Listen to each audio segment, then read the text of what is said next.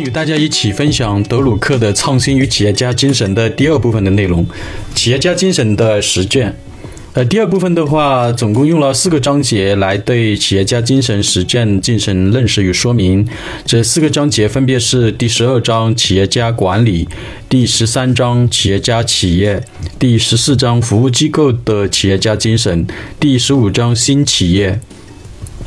呃，无论是现有的企业。呃，这个现有的企业就是德鲁克把那些已经成立了好几年以上的老企业，就称之为现有企业；还有新企业，就是即刚刚成立的企业，以及公共服务机构，呃，都需要有系统、有组织和有目的的管理。呃，虽然每家企业的组织架构不同，呃，创新方式也不同，但他们的基本规则是相通的。呃，无论是现有企业、新企业，还是公共服务机构，都面临诸多问题的挑战，比如市场竞争的压力、盈利能力的减弱、内部组织管理的僵化、创新能力的迟缓等所带来的各种挑战。无论是老牌传统的大神机构，还是一个白手起家的个体企业家，企业家精神的原则都是一样的。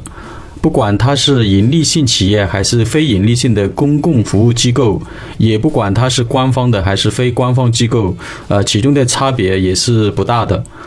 呃，企业家的企业家精神的原则大同小异，呃，能起到的作用的因素也是差不多的。创新的种类以及来源亦是如此。企业家精神在本书中的第一章进行个阐述与说明，主要就是及企业家的创新的原则啊，啊，推动企业可持续发展、可持续发展的原则啊，承担社会责任的原则啊等等。呃，创新的种类的话，以及来源的话，主要指的就是意外事件啊、不协调事件啊、程序需要等七大创新机遇来源。那么，应该如何来防止企业经营的衰退呢？德鲁克认为，企业家管理需要在以下四个主要领域中制定政策并付诸实施：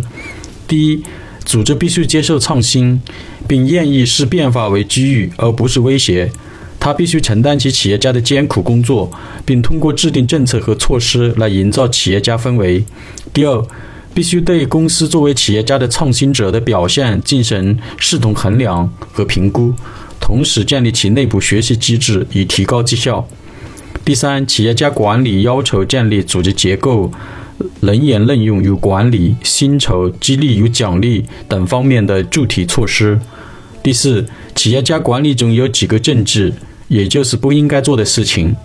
这些政治包括不要将经营部门与创新部门混在一起呀，呃，不要脱离已有的擅长领域啊等等。呃，后面的话会进行较为详细的说明。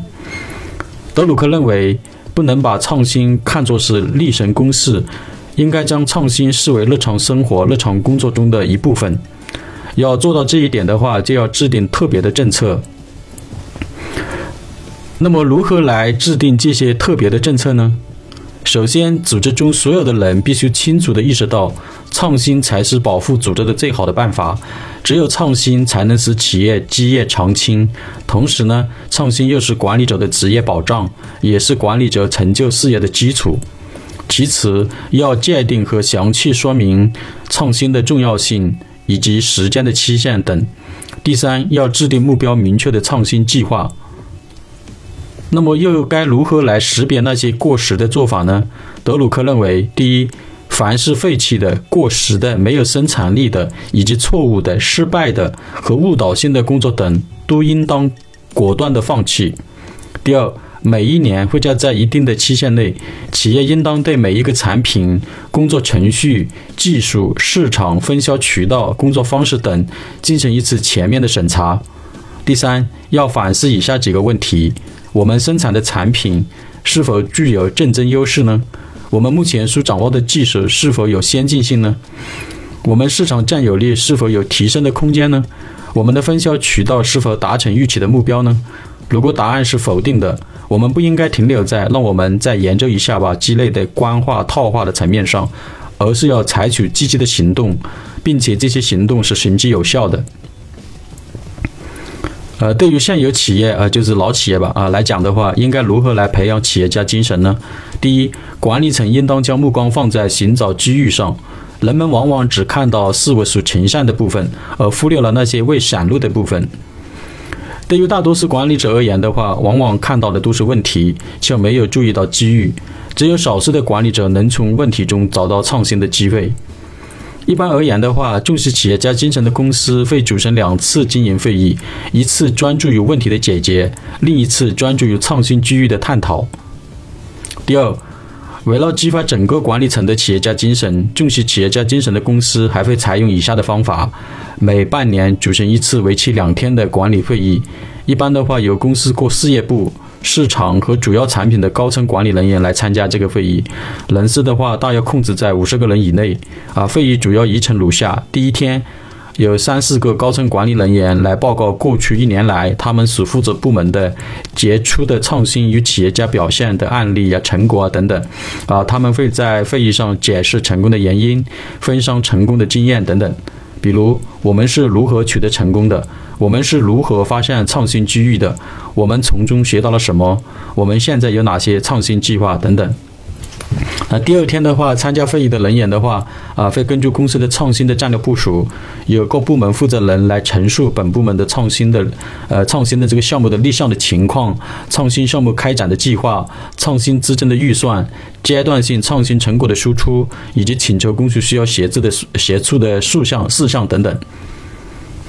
第三的话，组织基层人员创新座谈会议。呃，公司安排一位高层管理者与研发、工程、生产、营销和财务等部门的骨干人员来进行一个座谈。那么在座谈会上的话，呃，往往的话，这位高管人员的开场白是这样来表述的：我来这里开会，并不是下达命令，也不是来演讲的，而是要听听你们的真实的想法。我想知道你们渴望什么，公司面临哪些创新机遇，公司又将受到哪些威胁。在创新、在尝试新事物、开发新产品、设计新的销售途径等方面等方面，你们有哪些想法呢？你们对公司、公司的政策、公司的发展方向有哪些建议呢？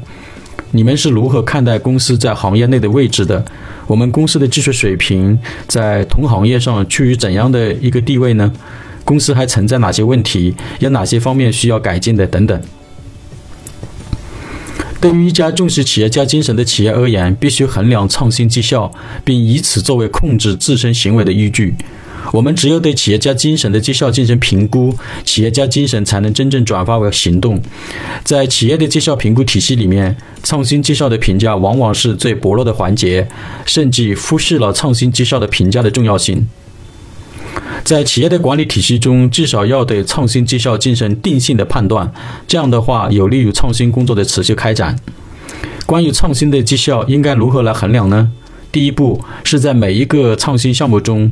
建立起成果与预期目标进行比较的反馈系统，这一反馈系统可以显示出创新计划与实际努力的品质和可靠性。第二步，将所将所有创新努力进行汇总，并进行系统评估。第三步，企业家管理必须根据公司的创新目标、绩效在市场中的位置，以及它作为一个企业整体表现，来对公司的整体创新表现进行评估。一般企业进行这种评估的时候呢，呃，遇到的一个重要的问题可能是我们是否获得了创新的领先地位，又或者是保持了原有的地位。创新的领导地位与企业的规模不一定等同。这就意味着每个企业都能成为创新的领导者，并成为标准的制定者，而且很容易被大众所接受。更重要的是，它意味着每个企业都有引领潮流的自由，而不是被动的跟随。这对现有企业是否具有成功的企业家精神的严峻考验。另外，政策实践以及对创新成果的衡量，使创新与企业家精神成为可能。他们消消除或减少了可能的障碍，培养了正确的态度，提供了正确的工具。但是，创新是由人来进行的，而人是在一个组织结构中工作的主体。为了使现有公司能够创新，公司必须创建一种结构，进而使公司的员工具有企业家精神。这种结构要以企业家精神为中心，涉及各层级的协同关系，要确保其激励措施匹配到位。激励措施应该采取正向的激励政策，如创新奖励基金、创新人才的优惠政策、创新人才的薪酬待遇等等。这样做的目的又是什么呢？第一，这意味着我们必须与全新的具有企业家精神的项目与旧的已有的项目分开组织。如果我们仍然使用现有的企业结构来执行创新与企业家项目，则很可能面临失败。对于大企业来说尤为如此，中等规模的企业亦是如此，甚至小企业也不例外。第二，还意味着组织必须专门为新项目留有一席之地，而且必须由高层管理直接负责。即使新项目从当前的规模、收益、市场来说，都比不上现有的产品。高层管理团队中也必须有人以企业家和创新者的身份，担负起为新项目的明天而奋斗的特殊任务。第三，创新项目之所以要分开建立，还有另外一个原因，就是不要让它背负过重的包袱。就是说，创新项目要要有独立的发展空间，轻装前行。三 M 公司和强生公司所采取的方法非常有效。那么，三 M 公司和强生公司是如何来激励那些参与创新的团队成员的呢？三 M 公司和强生公司规定，如果成功的开发了新产品、新市场或者新服务，并且通过这些创新具备成立一个新的事业部的时候呢？公司将聘请创新团队的核心核心骨干人员为新的这个事业部的总经理呀，啊，或者是副总裁呀，啊，还有这个新事业部的分机构的总裁等等，就享受与该职位相匹配的薪酬、福利，还有优先股权等等，啊，这是相当丰厚的报酬。但是创新如果没有获得成功，公司就不用退上任何承诺了，就公司不用去退上呃上面那些承诺了。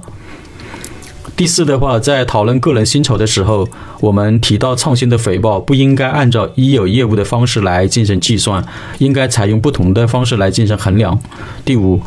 明确负责创新的个人和小组的责任。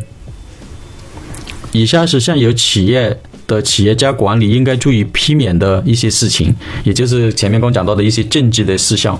啊，第一项的话，不要将正常的经营部门和新成立的创新部门放在一起，不要将创新的项目放在已有的管理部门当中，不要将本来就担任公司运营部门、销售等部门的主要负责人来同时兼任创新部门的主要负责人。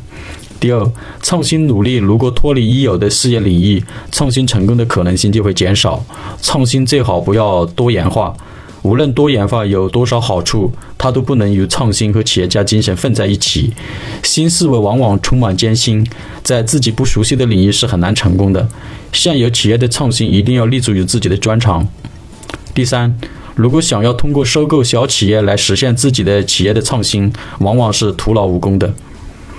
在这个快速快速变化的时代，一个企业想要具备创新的能力，获得成功的机会并繁荣昌盛，必须将企业家管理植入自己的管理体系。他必须采用一套政策来激活团队的创新活力，并培养重视企业家精神以及创新的习惯。若想成为成功的企业家，已有企业无论规模大小，都必须将自己作为企业家的企业来加以管理。公共服务机构，例如政府机构、公费组织、教会、大学和中小学、医院、社区和慈善组织、专业团体以及行业协会等等，与任何企业是一样的，都需要创新与企业家精神。当今的社会，科技和经济正在发生着快速的变化，这对于公共服务机构而言，一方面构成越来越严重的威胁，另外一个方面呢，也提供了更大的创新机遇。因此。公共服务机构更需要创新与企业家精神，然而，公共服务机构却比最官僚化的企业更难进行创新。那些业已存在的组织似乎更是困难重重。毫无疑问，每一个服务机构的规模都有日益扩大的趋势。由于利润并不是这些机构的绩效检验指标，因此规模的大小就成为衡量服务机构成功与否的一个标准，也是他们所追求的成长目标。为什么现有的公共服务机构内创新会比一般的企业里遭遇更多的障碍呢？主要原因有以下三点：第一点，公共服务机构是依靠预算拨款的，而不是根据组织本身的经营业绩的能力来获得报酬的；第二，服务机构的存在需需要依赖众多的因素。服务机构开始某项活动的时候，他就赢得了一个显民，而这个显民往往反对废除原有的方案，甚至不愿意对其进行较大的改动。但是，任何新的事物都是有争议的，都存在不确定性的。这就意味着新事物在没有形成之前，就会遭遇到现有显民的反对，而未来的显民和新显民则有可能支持它。第三，最重要的原因是。公共服务机构的存在就是要做好事，这意味着他们往往将自己的工作看作是一种绝对的道德义务，而不是要用成本利润来计算的经济性的任务。那么，对于公共服务机构而言，应该如何来制定企业家政策呢？第一，公共服务机构需要明确界定其使命，他想要做什么，他为什么存在。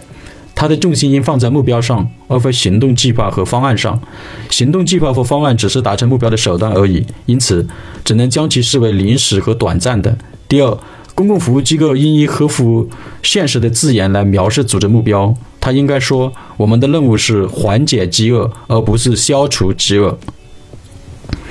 它需要设定一个切实可行并可以得到人们承诺的现实目标，这样的话，它最后就可以宣称了我们的任务已经完成了。第三，如果公共服务机构未能达成目标，这就意味着设定的目标是错误的，或至少对目标定义有错误。机构必须设定自己目标的经济意义大于道德意义。如果尝试多次仍然未能实现目标，我们就必须认为目标是不准确的。如果把失败看作是需要不断尝试来作为正当理由的话，这样做是很不理性的做法，自然就成为创新的障碍之一。第四，公共服务机构应该将不断探索创新机遇作为其政策和实践的一部分，他们应该把变化视为机遇而不是威胁。能够能够达成创新的公共服务机构之所以能够成功，就是因为他们遵循了。呃，上面所讲到的四个方面的做法，就是他们遵循了这些做法。那么以上的话有两个案例呢，就很好的验证了这四个方面所带来的创新的成果。啊，第一个案例，美国罗马天主教的大教主管辖区，呃，是由世俗平民和一名已婚的世俗的平民妇女来进行共同管理的。呃，这位平民妇女的话，曾经是一家百货连锁公司的人事副总裁。这位平民这位平民妇女主要的工作就是分发教堂圣餐和主持教教堂圣会，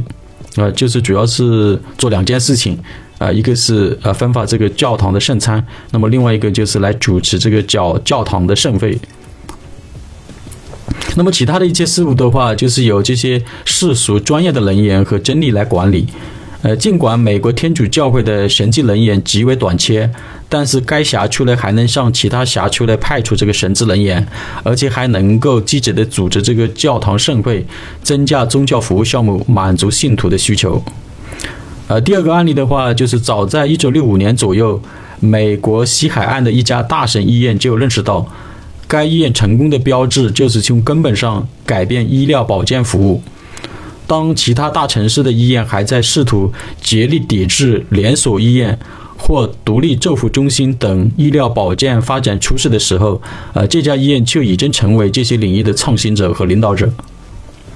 它是第一家建立独立妇产中心的医院，孕妇只需缴纳相当低廉的费用，就可以在汽车旅馆使用的房间内待产了，而且还能够得到他们需要的医疗服务。这家医院还首创了独立的外科救护中心，此外还着手组建了自己的自愿性连锁医院，与该地与该地区的几家小型的医院签订了管理合同。对于新企业来讲，在创新方面又面临哪些困难与挑战呢？在德鲁克看来，新企业并非真正意义上的企业。一个真正的企业应该拥有健全的组织，拥有独立生存的发展模式，以及较好的经营能力等等。新企业的企业家管理应当具备以下四项要求：第一项要关注市场；第二要有财务的前瞻性，要有财务的前瞻性，特别是对现金流和未来资本需求的规划；第三要提前建立高层管理团队，这个团队要有能力来满足新企业的发展需要；第四，新企业的创始人要明确确定自己所肩负的使命、承担的责任以及与他人的协同关系。其实，新企业以市场为中心，并非是一件特别困难的事情。首先，它要求新企业有系统的找出意外的成功和意外的失败。企业家不能凭借主观臆断，把意外事件当作另外而加以忽略。相反，企业家应当走出去，仔细研究这些特别的机遇。第二次世界大战后不久，一家小规模的印度工程公司买下了生产配有辅助撑绳发动机的欧式自行车的许可证。这种自行车呢，非常适合印度市场，但销路一直不好。不过，这个小公司的老板发现，自行自行车的这个发动机反而有大量的订单。起初的时候，他们打算退掉这些发动机的订单，可是这家企业的管理者又不断的问自己。人们为什么会拿这些小发动机？他们拿这些小发动机来做什么呢？用来做什么用呢？就是在这种好奇心的驱使下，他们去实地进行调研，查找行房订单的来源。他们在调研中发现，呃，这些农民呢，将这个发动机从这个自行车上拆下来以后呢，安装在手工操作的干开水泵上。呃，因为经过这样的改装的话，不仅可以减轻农民的劳动强度啊，因为原来是用手去摇这个水泵的嘛，就是那种手工的啊水泵。但是他们自己想到了这个办法，把这个小的这个发动机安装在这个水泵上面的话，啊，就能够提供这个比较好的一个动力。那么这样的话，就把他们的这个劳动强度就可以降低了，而且的话还能够提高这个水泵的抽水的这个效率。那么后来的话，这个生产厂商就已经成为世界上最大的干开水泵的制造商了，每年销售量的水泵数量多达几百万台。